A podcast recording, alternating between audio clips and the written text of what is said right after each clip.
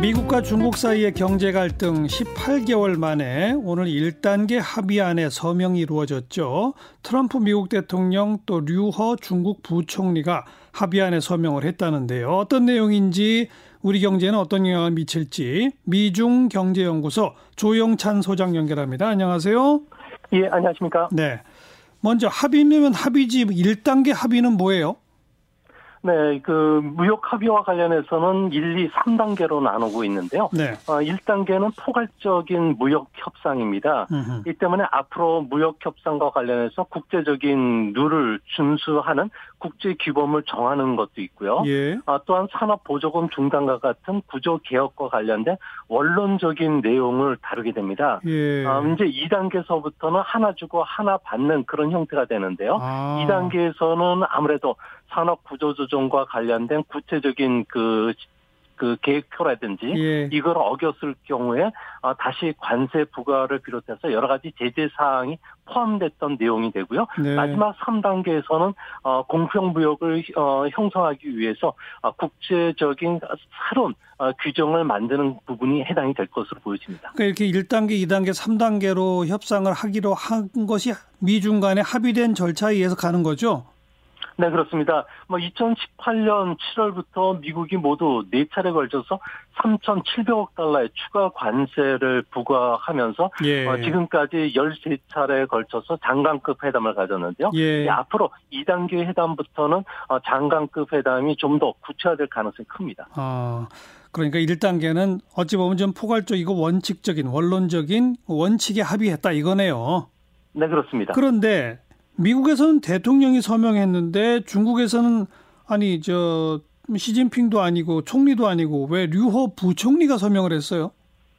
네, 아무래도 미국 같은 경우에는 현재 어, 중국과 관련해서는 아, 아무래도 그 자신들과 관련해서 어, 좀 외교적인 수반이 그 어, 뉴욕 부총리 같은 경우는 시진 아, 리커창 총리의 어, 모든 것을 대행을 했기 때문에 그렇고요. 예. 예. 특히 시진핑 국가 주석 같은 경우에는 무역 협의를 진두지휘했고요. 협상의 최고 책임자가 아, 그 시진핑의 장자박인 뉴욕 부총리입니다. 예. 이 때문에 어, 뉴욕 부총리를 트럼프 옆에 앉힌다는 것은 자리 배치상 의- 어, 외교 의존에서 상당히 중요한 부분을 차지하는데요. 예. 아무래도 중국을 중시하겠다는 것을 일부러 연출하기도 했고요. 어. 앞으로 2단계 통상 문제와 관련해서 미국의 로버트 라이트하이저 같은 미국 무역 대표부가 갈 때에도 같은 대우를 받고 또 2차 무역 협상과 관련해서 조속히 재개를 하자는 그 메시지도 함께 담았다고 보여집니다. 그러니까 미국의 트럼프 대통령이 중국 그 상당히 좀 기를 살려준 거군요 한마디로.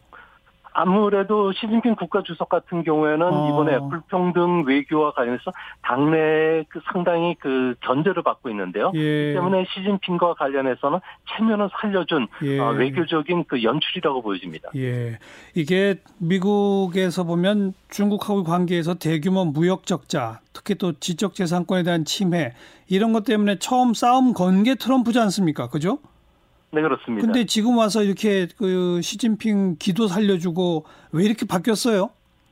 아무래도 통상 문제와 관련해서는 서로 협력하는 게 아무래도 자신에게 이익이 된다고 보고 있고요.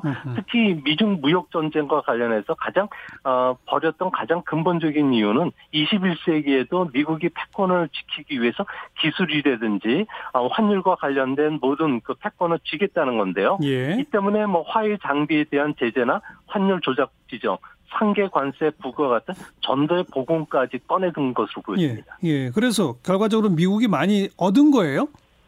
네, 아무래도 미국 같은 경우에는 중국과 관련해서 농산물뿐만 아니라 저 제조업과 관련된 서비스 부분까지도 어, 향후 2년간 2천억 달러 수입을 해주는 것이 골자가 됐고요.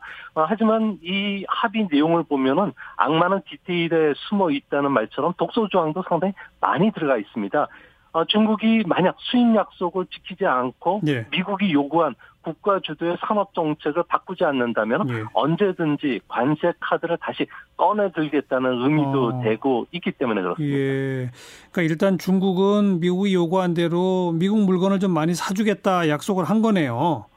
네, 그렇습니다. 뭐 구체적인 제조품과 관련해서도 목록이 나왔는데요. 예. 올해와 내년 같은 경우에는 제조업과 관련해서는 각각 329억, 448억 달러를 사기로 했는데요. 예. 이거와 관련해서 공작기계, 전자기기, 항공기, 자동차, 의료기기, 철강이 대상이 됐기 때문에 어, 오늘 미국 증시에서도 관련 종목이 올랐고요. 예. 또한 에너지 같은 경우 또 서비스 관련 부분도 있고요. 가장 큰 문제점으로 삼는 게 농축산물 쪽입니다. 네. 중국이 2년간 320억 달러를 더 사기로 했는데 실제 중국이 수입할 수 있는 양의 어, 오버가 됐고요. 또한 바이오 기술이라든지 유전자 변형 작물들을 수입을 해줘야 되는데 음. 이거와 관련해서는 까다로운 수입 절차나 시간이 걸리기 때문에 사실상 그 어, 농산물과 관련해서는 약속을 지키지 어렵다는 그 어. 전망들이 많다고 어째, 합니다. 어쨌든 이렇게 되면 이제 우리나라도 뭐 잘 되는 겁니까? 외부 요인들 다 사라진 거예요?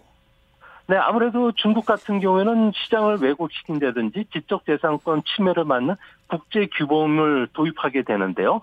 이렇게 됐을 경우에 우리 기업들 같은 경우에는 중국 내수 시장에 진출하려면 합작사로부터 기술 이전을 해달라는 요구에도 시달렸고요. 말을 듣지 않으면 은행이 갑자기 사전 통보 없이 결제 자금을 늦추거나 그랬죠. 해외 송금도 예. 거부하는 이런 사태도 있습니다. 예. 이런 관행이 많이 해소가 되기 때문에 아무래도 예. 좀 다행이라고 보여집니다. 그러니까 외부 외부 변수의 불확실성 때문에 우리 경제에 미친 악영향도 사라지고 우리가 중국하고 거래하는데 중국이 예측 불가능하게 행동하는 것도 줄어들 거다. 두 가지 양수겹장이군요. 네, 뭐 이뿐만 아니라 불확실성 해소가 되기 때문에 네. 기업들은 아무래도 투자 심리도 회복이 될 수가 있기 때문에 시간이 갈수록 한국 경제에는 좀 긍정적인 효과가 나올 것으로 보여집니다. 아이고, 박수 한번 쳐야 되겠네요. 고맙습니다. 예, 감사합니다. 미중경제연구소 조용찬 소장이었어요.